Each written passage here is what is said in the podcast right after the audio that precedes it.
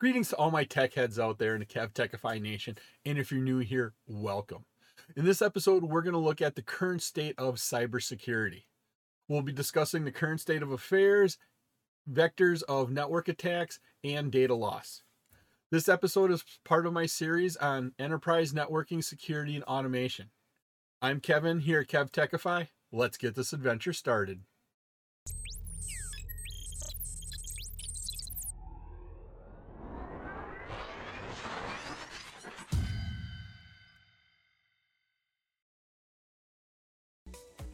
Cybercriminals now have the expertise and tools to take down critical infrastructures. These these tools and techniques they are always changing. They're always evolving be, becoming more complex. Now maintaining a secure network ensures the safety of the users and protects commercial interests once again your company's in business to make money if they lose their leverage they're not going to make money your company isn't going to be in business now there's several terms you should be familiar with. The first is an asset. Asset is anything of value in your organization. These assets could include people, equipment, resources, and especially data. A vulnerability, a weakness in a system, or its design, how that system is designed, and it could be exploited in in one of the manners we are going to talk about, or even a manner we, we haven't even considered at this point in time. A threat is a potential danger to that company's assets, to what makes that company special, something of value to that company. An exploit is a mechanism that takes advantage of a vulnerability. Mitigation is a countermeasure that reduces the likelihood or severity of a potential threat or risk. Network security involves multiple mitigation techniques. And then we have the risk. The risk is the likelihood of a threat or exploit of a vulnerability of an asset with the aim to negatively affect an organization, taking away value, causing harm to it, doing something bad to that organization. Risk is measured using the probability of the occurrence of an event and its consequences. To recap here, we have the assets, something of value of the company. A vulnerability is a weakness that may affect those assets. The threat is the potential danger to those assets. An exploit is a mechanism that takes advantage of a vulnerability. Mitigation is that countermeasure that reduces that threat and exploitation. And then the risk is a measure of vulnerability of an asset. An attack vector is a path by which a threat actor can gain access to a server, a host, a network. These attack vectors originate from either inside or outside of the company. Attack vectors that start from the inside of your company, the internal threats, they have the potential of doing the greatest amount of risk because they have direct access to the building and its infrastructure devices.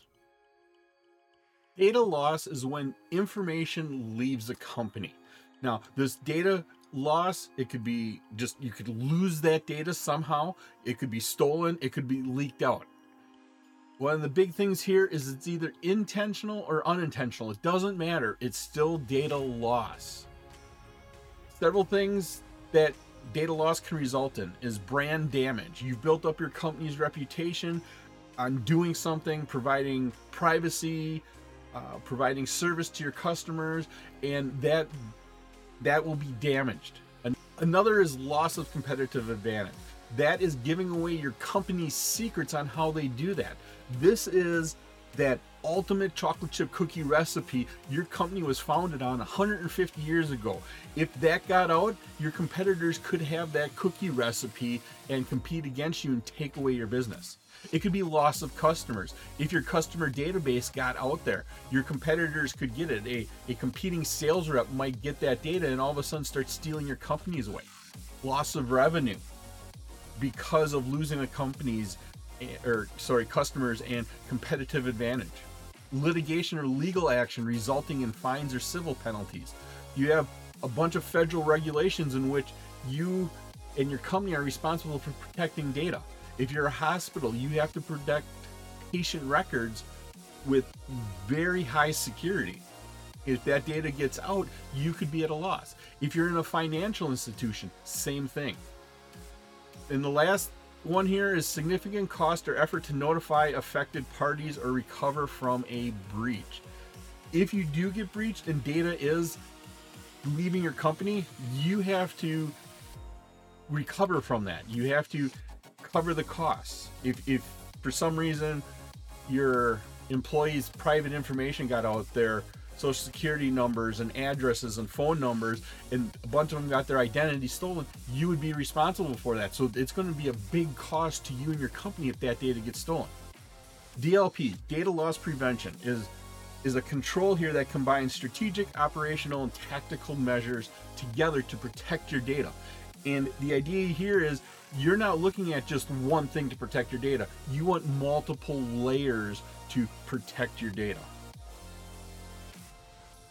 Different ways you could lose data, or what we call data loss vectors, vary from company to company, but a lot of them do have these all in common.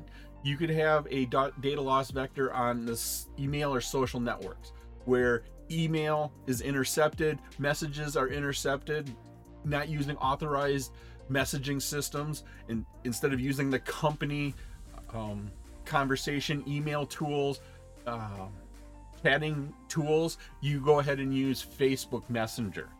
Facebook Messenger over time has had different vulnerabilities where data could have been stolen. You could have unencrypted devices where data is not stored using an algorithm to encrypt that data. Then a thief can take that device, put it in their system, and read that data off.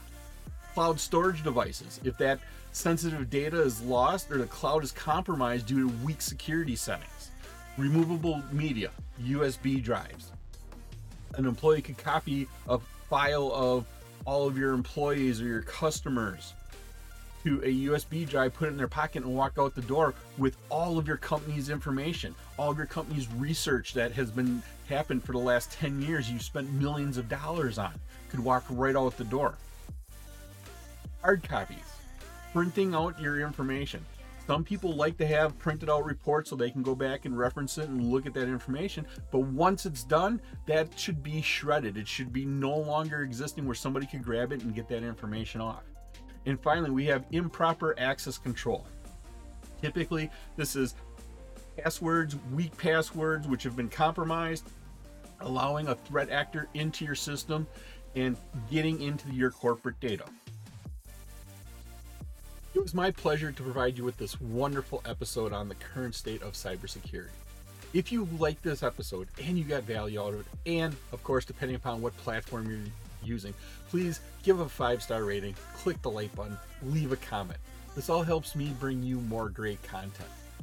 Please take a minute to subscribe to my channel. All of my socials and information are on my website, kevtechify.com, and you can get all these episodes in video and podcast form. In the upper right is my playlist for my series on enterprise networking, security, and automation.